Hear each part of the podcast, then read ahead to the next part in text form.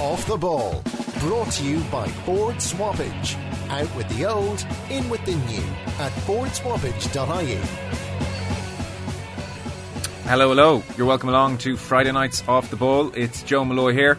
On the way, as usual, on a Friday, we're bringing you some of our best work from the week that was. It includes a studio interview with Colin Cooper. There's also the crappy quiz, as usual, after 8 o'clock. And as usual, 53106 is the text number. We're on Twitter at Off the Ball. Colin Parkinson, hello. How are you, Joe? What a wonderful week we've had together, my Yeah, friend. all week together. All week together. Yeah, I'm looking forward to the weekend. That's all I'm saying.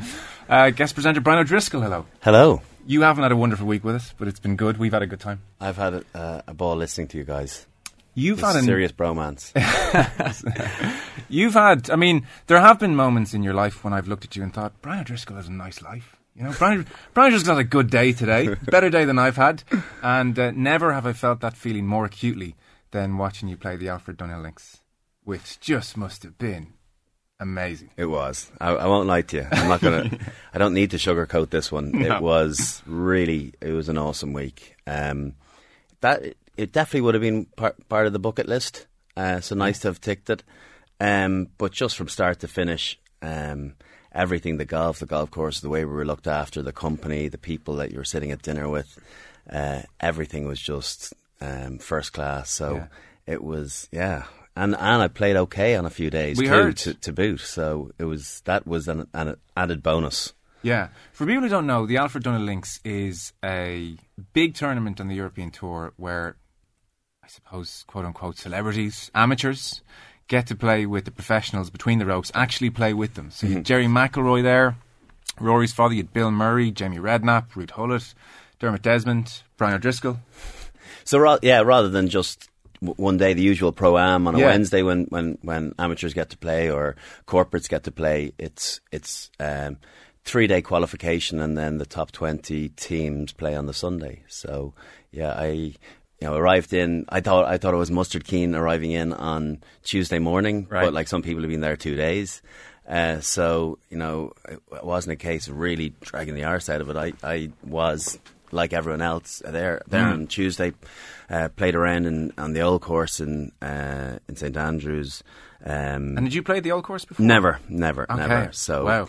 so you know, you obviously know 17, 18 and you know one. Yeah. But the rest of us, mm, are there other holes?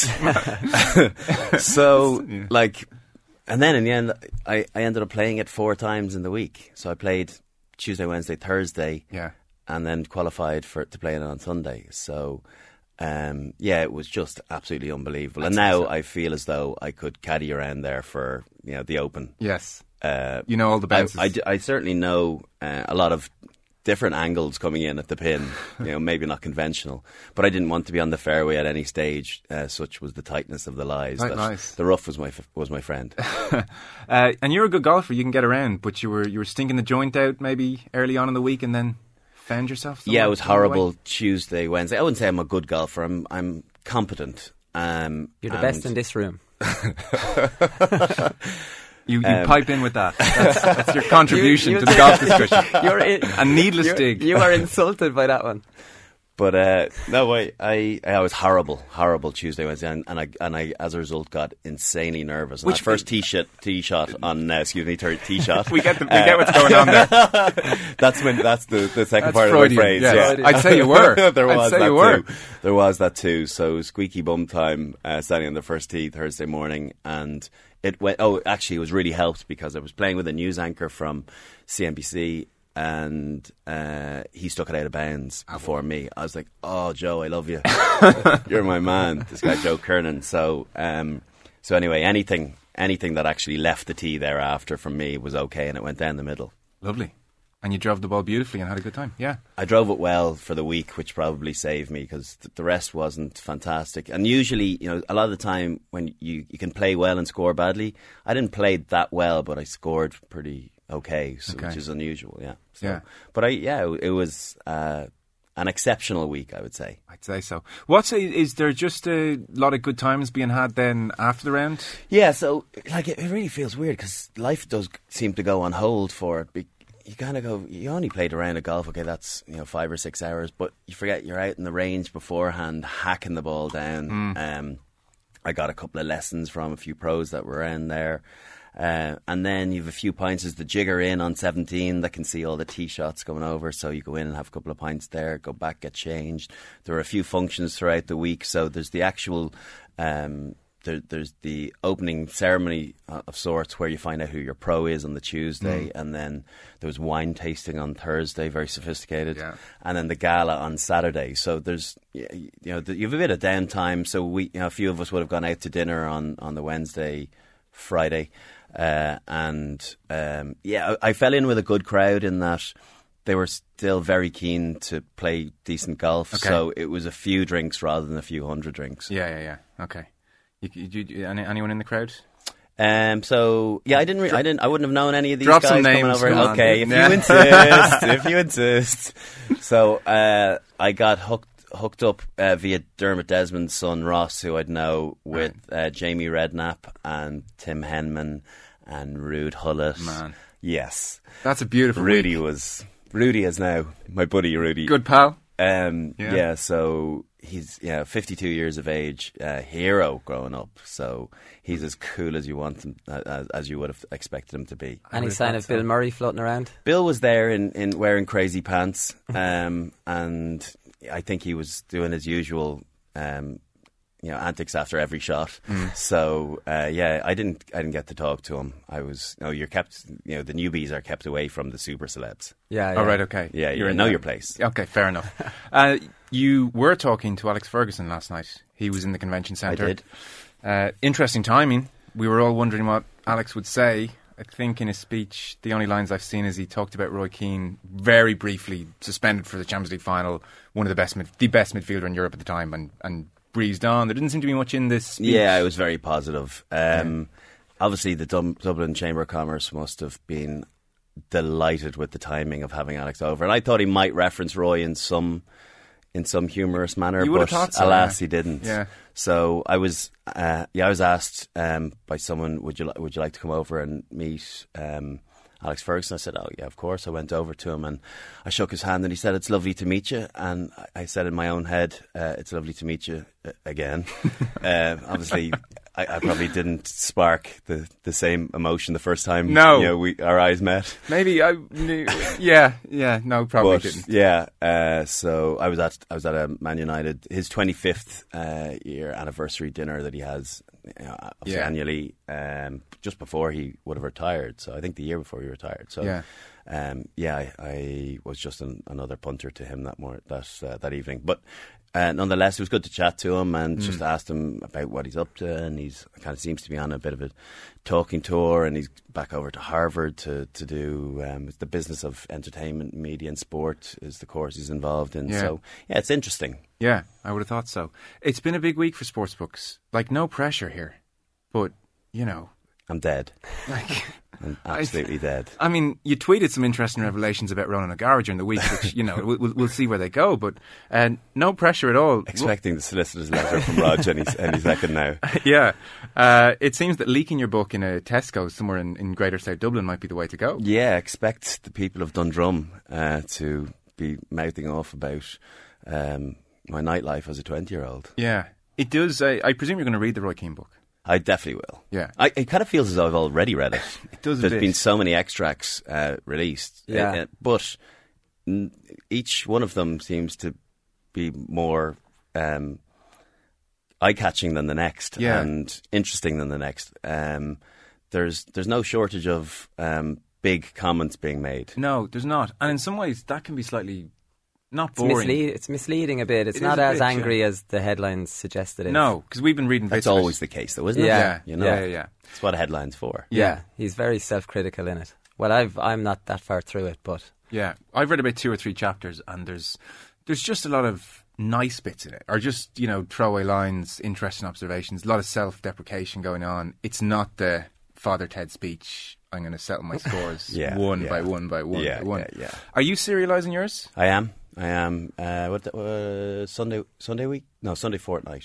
Right. You look at me as if I know. Yeah. Nine, no, I'm just. I'm trying to think what what date it is. I think the Sunday week. Yeah. Right, okay. Yeah, the nineteenth. So And do you get control over what's put out there, or how, how it's leaked? sort or? of, kind of ish. You know, you you.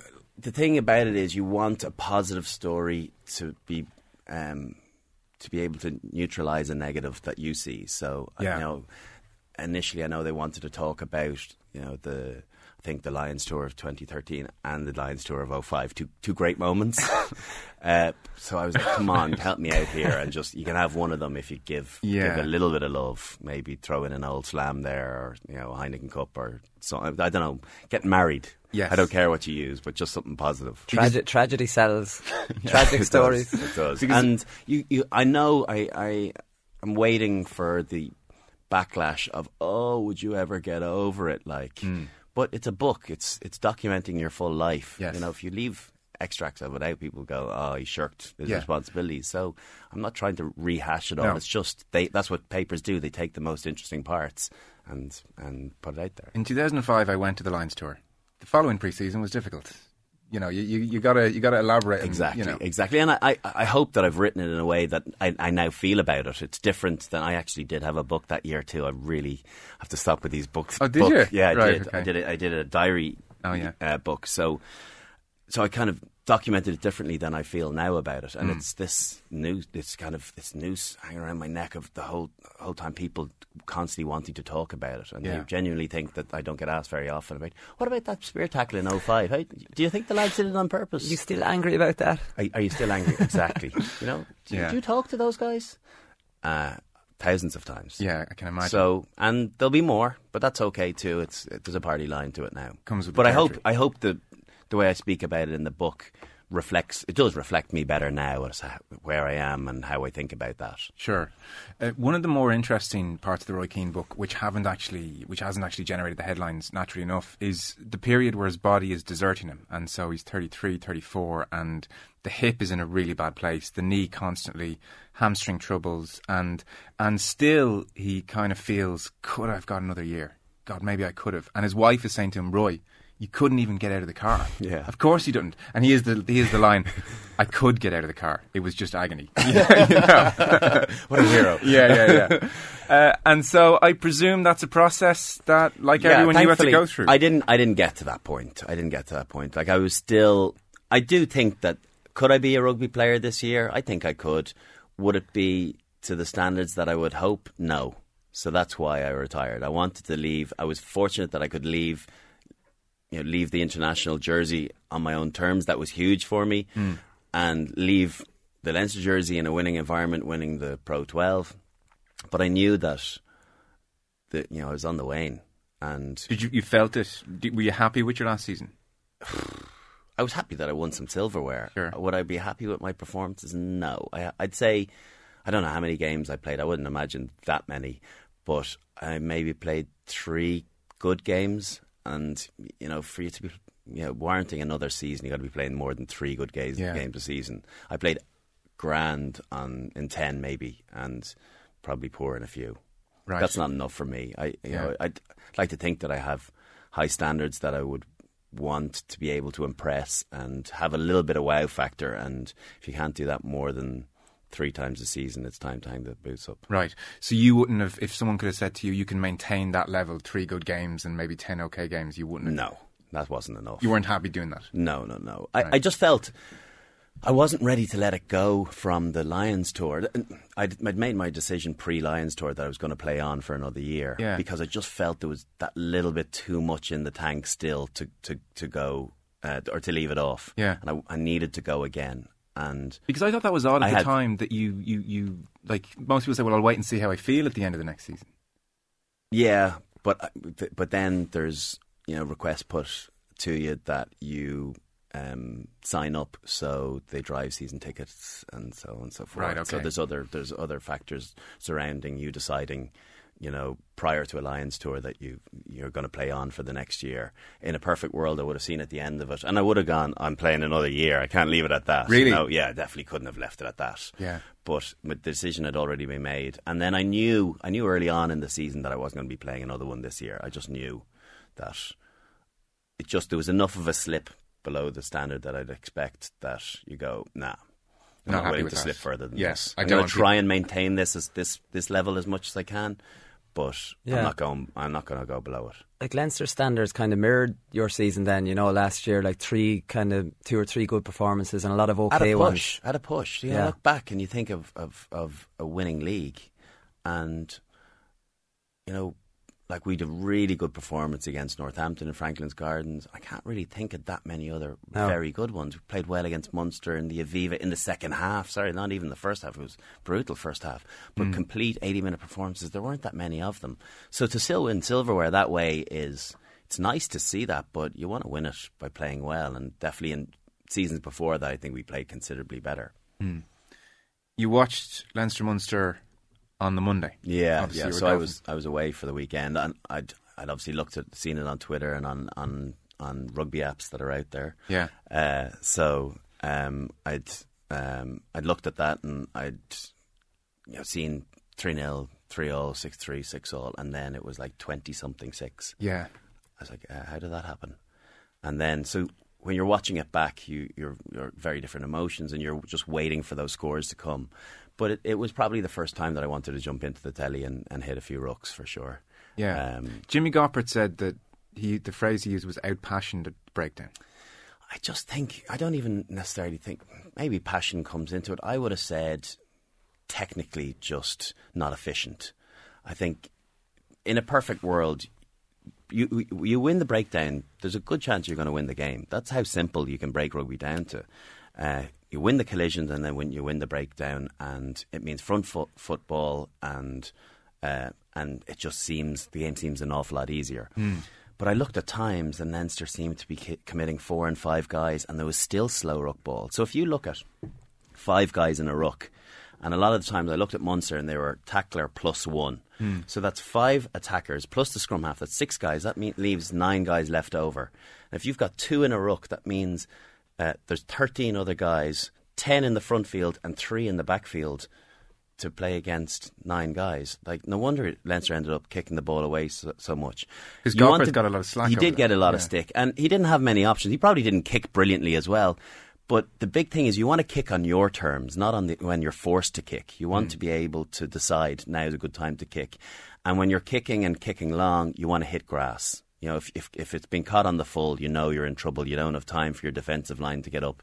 If you want, to, if you get a bounce or or ideally two bounces, you can definitely get good line speed and pressure, and, and that's you know that's hmm. territory as well. Hmm. And and you know it means that you know a back three situation they don't allow their team to get back to help them out. So it's it's just those small things have knock on effects, and So- I just th- thought that was one big aspect to the weekend that You the rucking was poor. You say four or five were going in. Like, Hmm. what's the optimum number when when Leinster are at their best? How many guys are going three, in?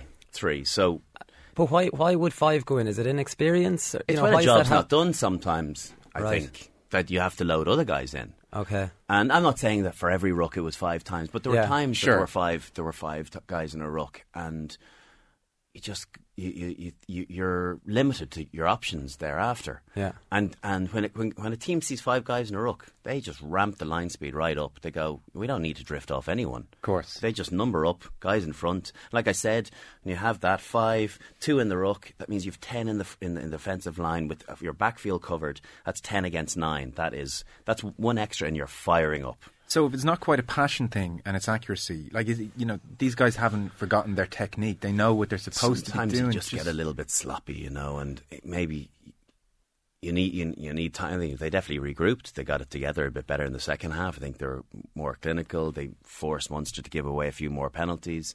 Uh, I think maybe what Matt said about you know the referee could have.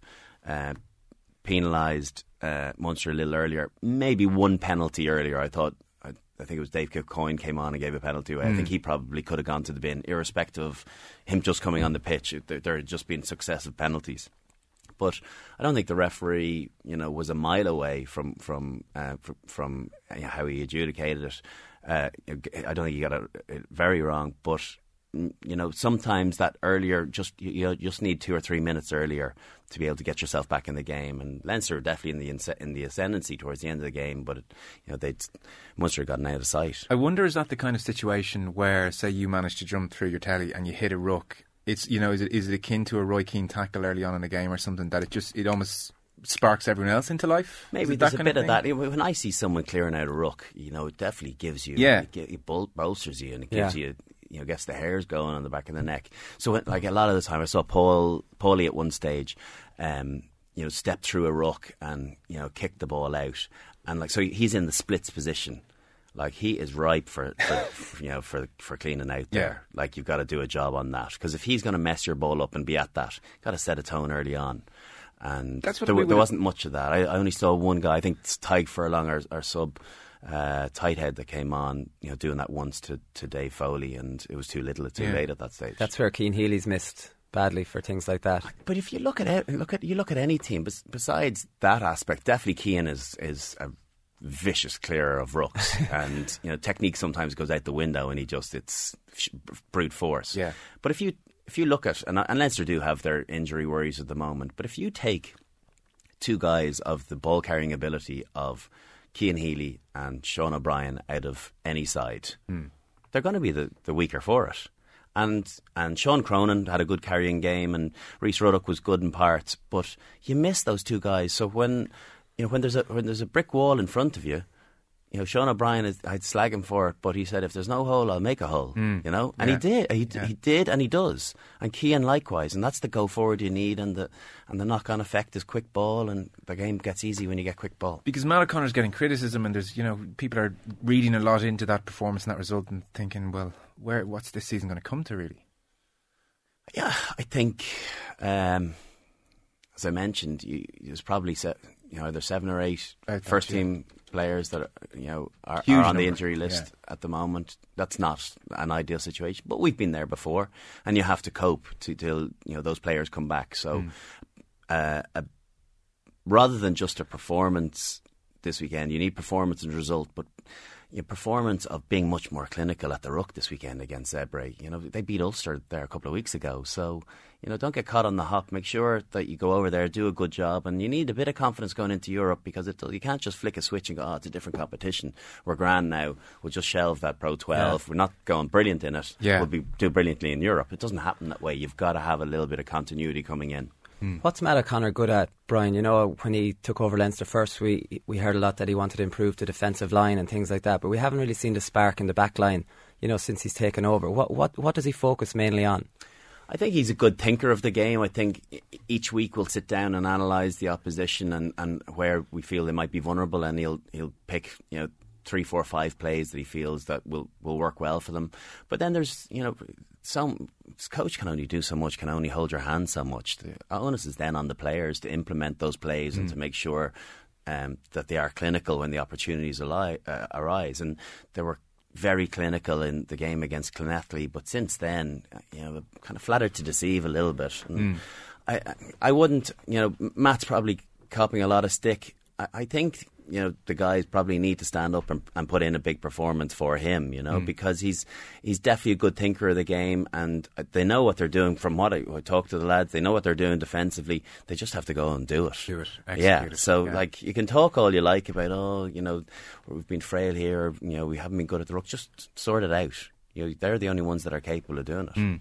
Yeah, I presume they're doing that this week. I would, I would hope so. Yeah. And you know, we'll be watching for the game tomorrow, and it's a, it's, you know, it's a five pointer you want. You know, Yeah. like you shouldn't be going over to Zebre and thinking.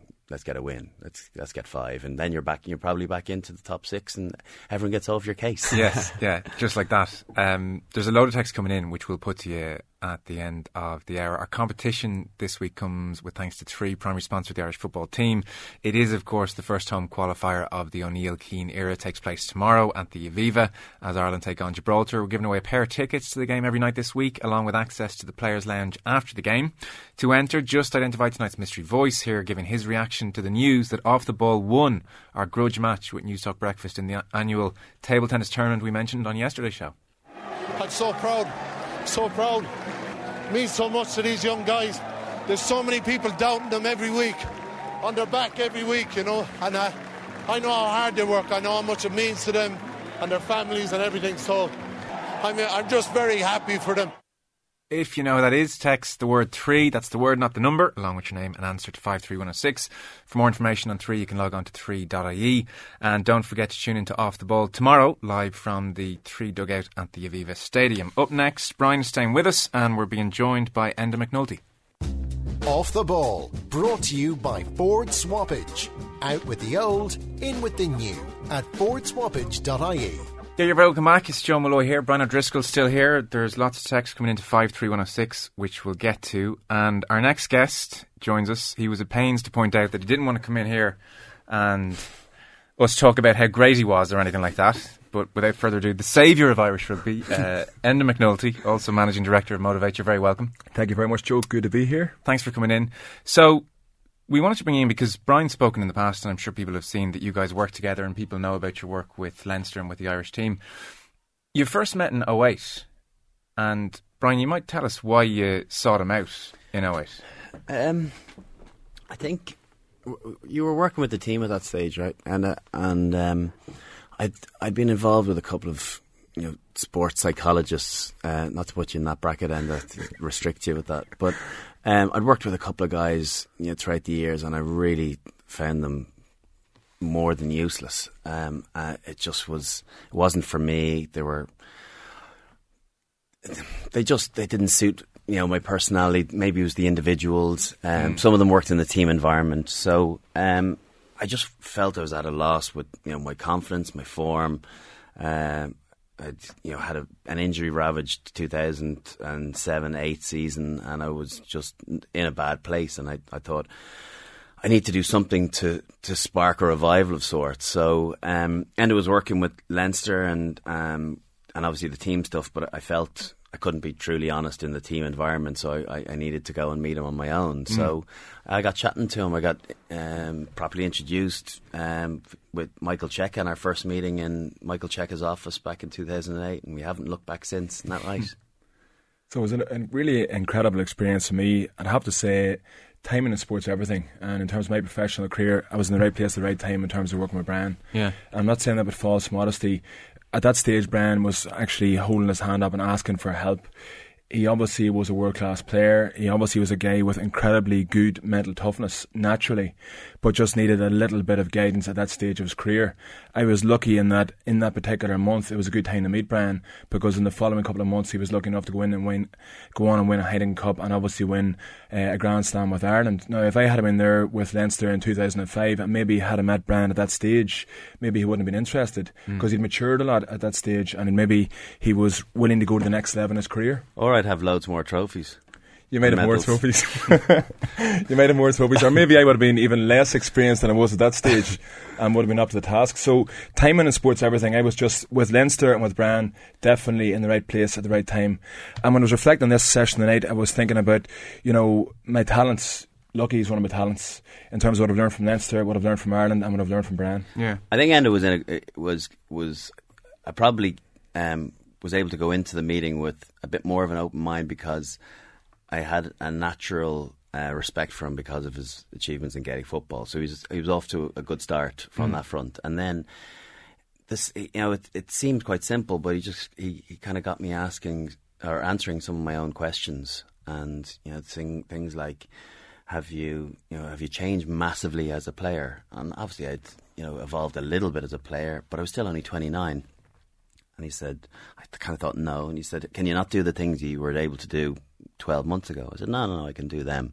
He said, Okay, well, maybe you just need to remind yourself about them. He told me to go back and look at YouTube clips and stuff. So, you know, the 100,000 hits on, of me and my career, I have about 55,000 of them to my own name. so, uh, yeah. So, um, so I've, you know, I, I kind of was able to get a little bit of inspiration that way. And then he talked about, you know, nutrition. What's what levels? Where's that at? I said seventy five percent. Can you get it to ninety? Yeah. yeah, I can. I'm, a, I'm kind of I'm a pro. I get it to ninety. You need a you know, need a little bit of room for for you know for the bad stuff. So um so I did. I improved my nutrition, my hydration, did the extra bit of training, and that old adage of you know the Gary Player of the you know the harder I train or the harder I work, the luckier I get is so bloody true, and I, I kind of really live by that now. It's, it's unbelievably basic stuff, logical, It is. It is. that you wouldn't thought you at that age would have lost somewhere along the way. You can't see the wood from the trees sometimes when you're caught. And I needed someone impartial too. I didn't like. I, I could have turned to my dad or my mum, and they'd be like, "You're doing great. you're going great guns." Um, or to your wife, you know. But they they can't give you a proper view of where you're at, and they can't look from outside the box. They they're living it with you. Yeah. So that's why I went to him. I needed an impartial viewpoint. Uh, When you're going onto the pitch, low on confidence, maybe around 08, what, what's the mindset going on? Do you want to? Um, Do you want to still be there? Like, it's yeah, not, no, I do. No, no, no. I. I think, I think, I, as a sportsman, I think you always feel as though I'm just the next game away from getting there. But I just had a run and a run and a run, and it wasn't. The next game just took forever to come. Yeah. And then just before I met Enda, I had a couple of okay games. I, pl- I played a decent half against Wasps in the RDS in the in the Heineken, and uh, so it started to kickstart then. But I still needed, you know, a helping hand along the way. So, um, yeah, and and eventually I just felt as though I, you know, through that work, through my own work, and through you know honing a few parts of my game, that I was able to bring the better part out of me in myself. Is it usually that obvious? Well, I suppose there's a few things that the brand also refocused on what made him a world class player. So part of the conversation, those first interactions, was about, you know, what are you world class at? What are your biggest strengths? And I was getting Brian to identify and go back to the things that made him one of the best players in the world. So that was pretty obvious to me, but maybe for Brian, he'd moved away from that a little bit. And it doesn't take an awful lot. It only takes a move away by 20 or 30 degrees and has a massive impact on your overall performance. So he knew he wasn't that far away. Hmm. But again, by going back and focusing on his biggest strengths, he was centering himself in where he was at his best. Also, going back to the basics, it's it's unbelievable the amount of people that talk about you know getting the very complicated things right and getting the small details right. If you get the basics right all the time, it's amazing how the extraordinary things appear. So. If you look at Brian's career, if you look at the best people in sport in general, they're the guys who deliver the basics day in, day out in performance. Hmm. So if you're going to deliver basics day in, day out in performance in sport or in business, it means in your preparation you have to deliver the basics day in, day out. So if you asked 100% of athletes how many of them hydrate well all of the time, you're going to get small percentages. If you ask 100% of athletes how many of you do post practice work like Brian has done a lot of over the last four or five years, not that many. Not that many do that post practice work with deliberate focus practice. So it was those basics that Brian started doing incredibly well. So he was already a world class player, but I think in the last five years he's really bore the fruit the fruits of those extras and those basics. Yeah, I, I saw. I think you were impressed with a quote, and uh, Leo Cullen was asked, "What's leadership?" and he said, "Leadership is what you do every day." I've stolen that. Is that? yeah, it's good. Yeah, it's brilliant. Yeah. yeah. Is that Leo's? That was Leo's, and actually where that came from was that was in an academy session where Leinster Rugby asked three of the senior players to speak to the academy about leadership, and it was Colin McEntee who's now working for the RFU, obviously in youth development there, and he he asked uh, Leo to do a presentation on the Leinster values, which have obviously been ingrained in their DNA, and to talk specifically about leadership. But one of the young fellas asked Leo, Leo, can you give me a definition, please, of leadership? And he sat back in the chair. I was actually talking to him this morning. Uh, and he sat back in the chair and he thought about it for a second, as he always would, before he'd blurt something out. And he says, Leadership's just what you do every day. Thought it was a class definition. I could just see him mulling it over for a few seconds and then coming out with an absolute gem like that. the room in That's silence Leo. as they Leo. digest it. There yeah. you go. Uh, any um, strategies or, or, or tips? Because I mean, I'm sure there's lots of sports people listening, and they'll be thinking, "God, I can really evaluate my own performance in, in that way." There's no rocket science to that. Like confidence affirming thoughts is a favourite of yours. Yeah, well, I suppose there is no rocket science. The ultimate sophistication is simplicity. Your your mental preparation, your physical preparation, your technical tactical preparation should be simple. And one of the things I think we do too much in sport is we isolate the mental preparation.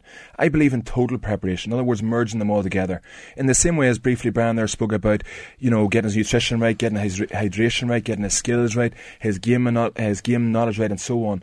So the first thing, my tips to anybody in sport at any level in Ireland would be to get all aspects of their preparation onto a simple plan. Hmm. If possible, onto a two or or three page plan.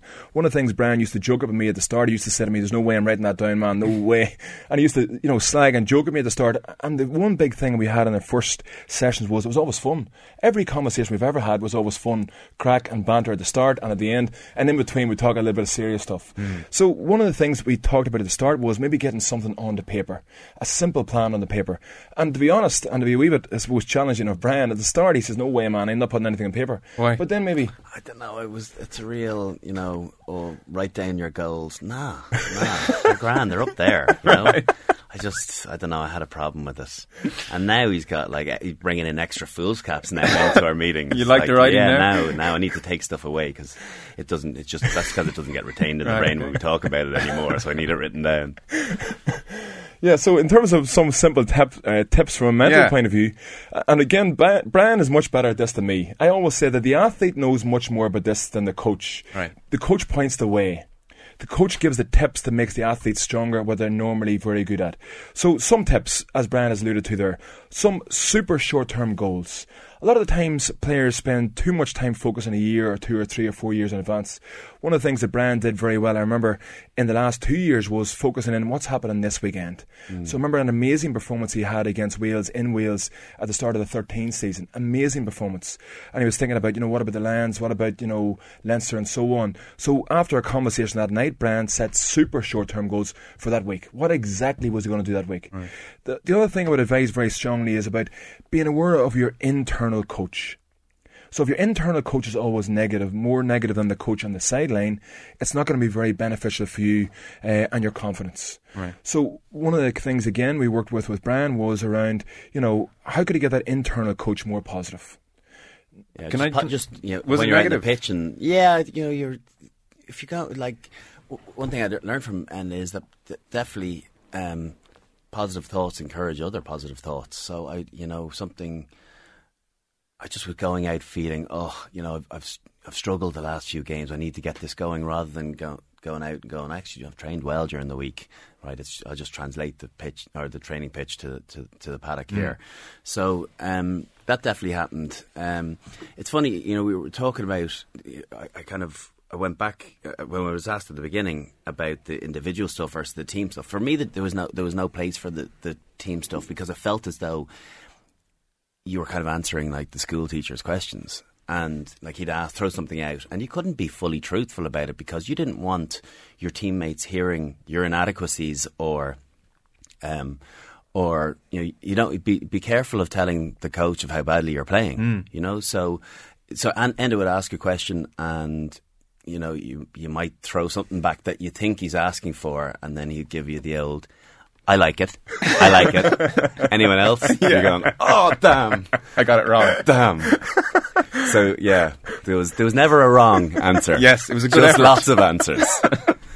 so, um, but it, but for me, that's why you know I didn't love the team stuff, but the individual stuff was uh, was great because it just got me thinking a bit more rationally and thinking more positively, yeah. and small little things you could do on the pitch of shelving a bad moment. And whenever I would have a good moment on a pitch, I try in a, in a break of play, I try and relive that and live off the positivity of going, that was pretty good, huh? You know, let's see if we can, you know if the next one can be better. Yeah, right. And then when a bad thing would be happen, it would be like it's like a bad hole in golf. You pretend it never happened. I, I can't do that. Obviously, I, dra- I drag that for the full eighteen. yeah. But in rugby, I was able to shelve it. Right, that's pretty interesting. And then would a lot of guys be doing that? Do you suspect in breaks? You can hear, play? yeah. It's funny. You can hear guys. You know, there's like this. We have the thing called next ball. So if there's an, uh, an error, um, you know, let's not compound it with another error. So you'll hear, and, and you can pick it up in the audio sometimes, uh, games on ref mics and stuff. You'll hear, you know, two or three guys go next ball, next ball after an yeah. error, and you're going down for a scrum, uh, opposition feed. You'll hear that. So, um, yeah, there's little triggers to be able to, you know, breathing um, methods of, you know, just trying to get your breath back when you know when you're when you're old and a little bit you know more shorter of breath than yeah. you might have been as a young guy just trying to get control of your breath again and bring your you know heart rate down and just small little things that you think are so obvious but when you consciously start thinking about them they seem so simple because I was playing around the golf with Dave Alred who you know the kicking coach mm-hmm. Johnny Wilkinson's coach yeah. and, he was uh, we're not friends it was a, he was forced to play around it was, it was for an interview yeah but I hit a I hit a bad shot and he, he kind of stopped me because look at your body language there He goes, "You haven't been breathing, and you're hunched." Goes, "Start breathing and get big again." Yeah, he, he's big on the body language thing, and the Yeah. psych- he, he's also big on the psychology Yeah. side of things. Get big. He was in Get Big. you know, Yeah. shoulders back and all this stuff. yeah, and the, what was the next shot like? Wasn't great. No? no, I had to, I had to get big again.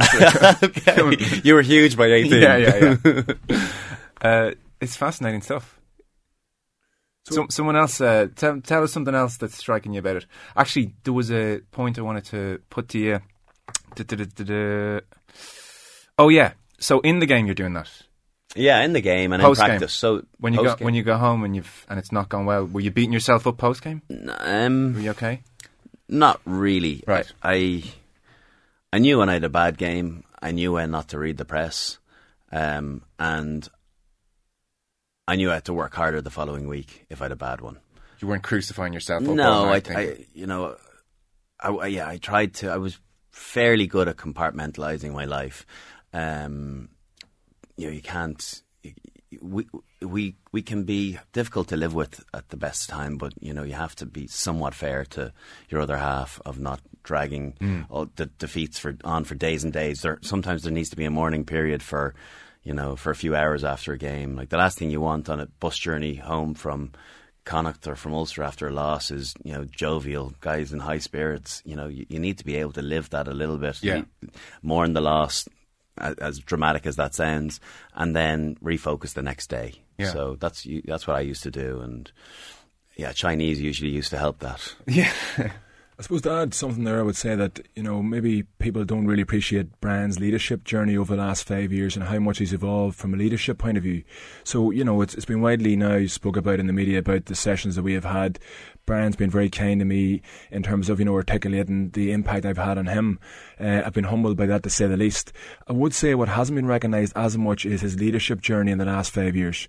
How he's developed as a leader both on the pitch, uh, in the training pitch, obviously in meetings, in difficult scenarios, stepping up to the plate in the clutch moments, and also now, you know, in the next chapter of his career, which will very much be based around media, yes, but also his different business endeavours. So he's a guy now who has closed a very strong, incredible chapter in sport, but also had a bright, positive chapter ahead in business. Uh, I, I always speak to Brian, and one of the things that's been discussed almost in every single meeting is around the different things that he's been involved with from a business point of view. So those leadership traits will stand him in the future.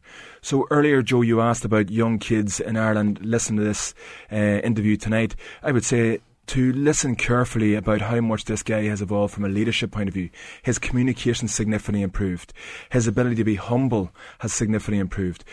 I sat in a conversation with Brian about four years ago here in Dublin, round the corner in Nando's, and we were sitting having something to eat, having a uh, a chat about what. do you do you mind him saying this? Yeah, this is all this is all good. Yeah, no, no, no, it's all good. All right, yeah, dish the dirt. good, yeah. so one, one of the things we're No sitting in chips Nando's. for no, never chips, man. He paid- he's got, at least he's he got, a, he's paid. got about nine percent body fat. That guy. It's a joke. So we were sitting in Nando's and somebody knocked on the window. You know, it was a guy, uh, actually a homeless guy, knocked on the window and said, you know, come out here and, and sign my autograph. So Brian left the meeting, went outside, signed the guy's autograph. Uh, once he said thank you, he was very happy. Brian came back inside and continued on the meeting. Never blinked his eyes. So from a leadership point of view, he's strongly evolved in the last five years. So from an inspiration to young kids in sport or people in business around the country, I think he's a very, very strong mo- role model of how much you can improve if you have the right mindset. A last question. I mean, I've got about another thousand to be honest. But are we are we in a good place? Is the Irish national side in a good place? Leinster in a good place? Are we, you know, compared to other countries or clubs, we're we pretty good when it comes to preparing mentally? Brian, would you suspect? Yeah, I would say we're in a strong place. I Yeah. think, um, I, I, you know, obviously Enda's had some lovely things to to say about me there, but I would, you know, I would, you know, heap the praise back at him in that the team stuff that he does now is slightly different. It mightn't be standing in front of, of everyone and you know telling them what they need to know or or you know what way they need to be thinking. I think he pulls guys aside individually and talks to them, and, and it's not a set a set of rules for everyone. It's very individualized for different guys because different guys have different goals and are in a different place, confidence wise or uh, you know, ability wise, and they know it too. So it's horses for courses. But I think you know we've really prospered, and it was involved in, in last year's um, last year's championship win. He's you know he's been involved throughout the course of Leinster's you know success since uh, since 08. You know we won our first uh, Magners League for eight or nine years, and then went on to three Heinekens afterwards. And you know, he, he he, he works in the background. That's the thing. It's not front and centre. It's hmm. work in the background. And the days that where you know Johnny be out goal kicking, he'd be out on the side of the pitch and, and the Pistons are rain, and you know just small little add-ons. And that's they're the they're the things because everyone that's played high end sport knows that it's the half percenters is the difference, and sometimes even a quarter of a percent can be the difference between winning and losing. And Yeah. um, and that's that's what you need. You just need to, to keep on working at those at those tiny margins, and that can be, you know, the difference. Along with a little bit of luck, as you mentioned, you know, be the formula for success. Yeah. He says he cringes when he thinks of his first group sessions, that he gives himself a mark of 20 out of 100 for his first one with you guys. Twenty. Yeah. That's like an, that's like an F one, is it? So I would, I would get in there first before Brian. I would say abysmal, absolutely abysmal. Abysmal. First session. Right, okay. Abysmal. like everything else, it's a learning curve. Learning, and- absolutely. Yeah, yeah. And um, I, I would, I, you know, cringe when I think back to some of my first speeches I gave as a captain to the Irish team as like a 23 year old. Honestly, I, I, I'm literally cringing here. Really? Yeah. Some Okay. appalling, appalling things said, and the you know the first speech I ever delivered after a post match was a horror show. So Well, we're yeah. way out of time, but you have to, well, I mean, give us a. It was just rotten. I read it. I read it, and I read it like it was my second or third language. You know, so if you're going to read your speech, you know, read it well. So I read it like You yeah. haven't heard the Roy Keane audiobook yet. That's yeah. I'm looking forward to it. Yeah. I'm looking forward to it. uh, right. We'll take a break. Enda McNulty, absolute pleasure having you in, managing director of Motiv8. Thanks a million. Much appreciated, Joe. Thank you very much. Off the ball, brought to you by Ford Swappage. Out with the old, in with the new at fordswappage.ie. You're welcome back, Paul Thompson in Stepaside. You correctly identified our mystery voice as. I'm so proud, so proud. It means so much to these young guys. There's so many people doubting them every week, on their back every week, you know. And uh, I know how hard they work. I know how much it means to them and their families and everything. So I'm, I'm just very happy for them. So, Paul Thompson and Stepaside, you win two tickets to Ireland Gibraltar tomorrow, along with access to the Players' Lounge at the Aviva, thanks to three primary partner of the Irish football team. Oh, Mick points out, I never said that was Paul O'Connell. If anyone didn't realise that was Paul O'Connell, our mystery voice winner. Um, driving between Abbeyfeale and Listowel, your chat with Brian was interrupted by a local parish church radio broadcast. Blessed be God, blessed be his holy name. I smiled, says Eddie. Uh, Paul wants to know how many shots has the handicap come down since retirement? None. I, I haven't played really any competitions, so that was the first one, and Okay. I was three. I was two thirds of the handicap, so I had six. So your handicap is? I'm nine. I'm nine. Yeah. Nine. Live maths on air. no fun for anyone. Uh, where did Brian finish in the golf? Says John and Tip. Uh, Twelfth, I think we were uh, the team. Twelfth. From, That's pretty good. From a ton fifty. Yeah, I'll take. I'd have taken that. I'd have taken qualification and finishing twentieth. Yeah. Of, of the twenty on the final day. You carried Oliver Fisher one day. I would not quite go so I can say that. say that. How kind. Uh, happy with your speech in the 07 documentary, wonders Tommy. Oh, not yeah. so much. I, Is- sure, it's, been happy paro- it? it's been parodied by um, by Mario, so it can't be brilliant, can it? I think I said victorious in the word. Who says victorious in a Dunno. motivation speech? It would definitely wouldn't get me quite going. No, it didn't get me going. That's the one where Paul O'Connell is telling you to put the fear of God into them. Yeah, that's the week before. That's that's France. I miss France. Oh yeah, yeah, yeah, yeah, yeah. yeah. Um, uh, last quick one. How much did Rob getting injured in the warm up affect Leinster? Madigan went to 15, D'Arcy from 13 to 12. Are game plans thrown out the window when that happens? No, um, I would imagine that you know Ian would have been on the bench and would have been would have played a little bit at fifteen and twelve and ten throughout the week. So he's played there enough. I, I wouldn't I wouldn't put it down to that uh, Hmm. at all. So um, although you know I thought Rob was good in the second half when he came on. Mm. I, it had been known a long time before kick-off that this was happening. I mean, you might have known that over in, in Scotland. Yeah, I subsequently was- found that out. Yeah. I can't give home, I can't give away trade secrets too Yeah, yeah, much. You know, Fair enough. I've got to hold something back. Yeah. Uh, oh, somebody says we played Eddie O'Sullivan last night. Yes, we did. Here's Eddie. You f***ing set down a marker. You don't take a step back. It's not a option here. Now get it through your head. We go after these guys like there's no tomorrow. So your speech was probably third best, I would say. A lucky bronze, I'd say. Uh, listen, great having you in as always. That was fun. Thanks a million. Thanks a lot. That's Brian O'Driscoll. We've got the best of the week up next. Off the ball, brought to you by Ford Swappage. Out with the old, in with the new at fordswappage.ie.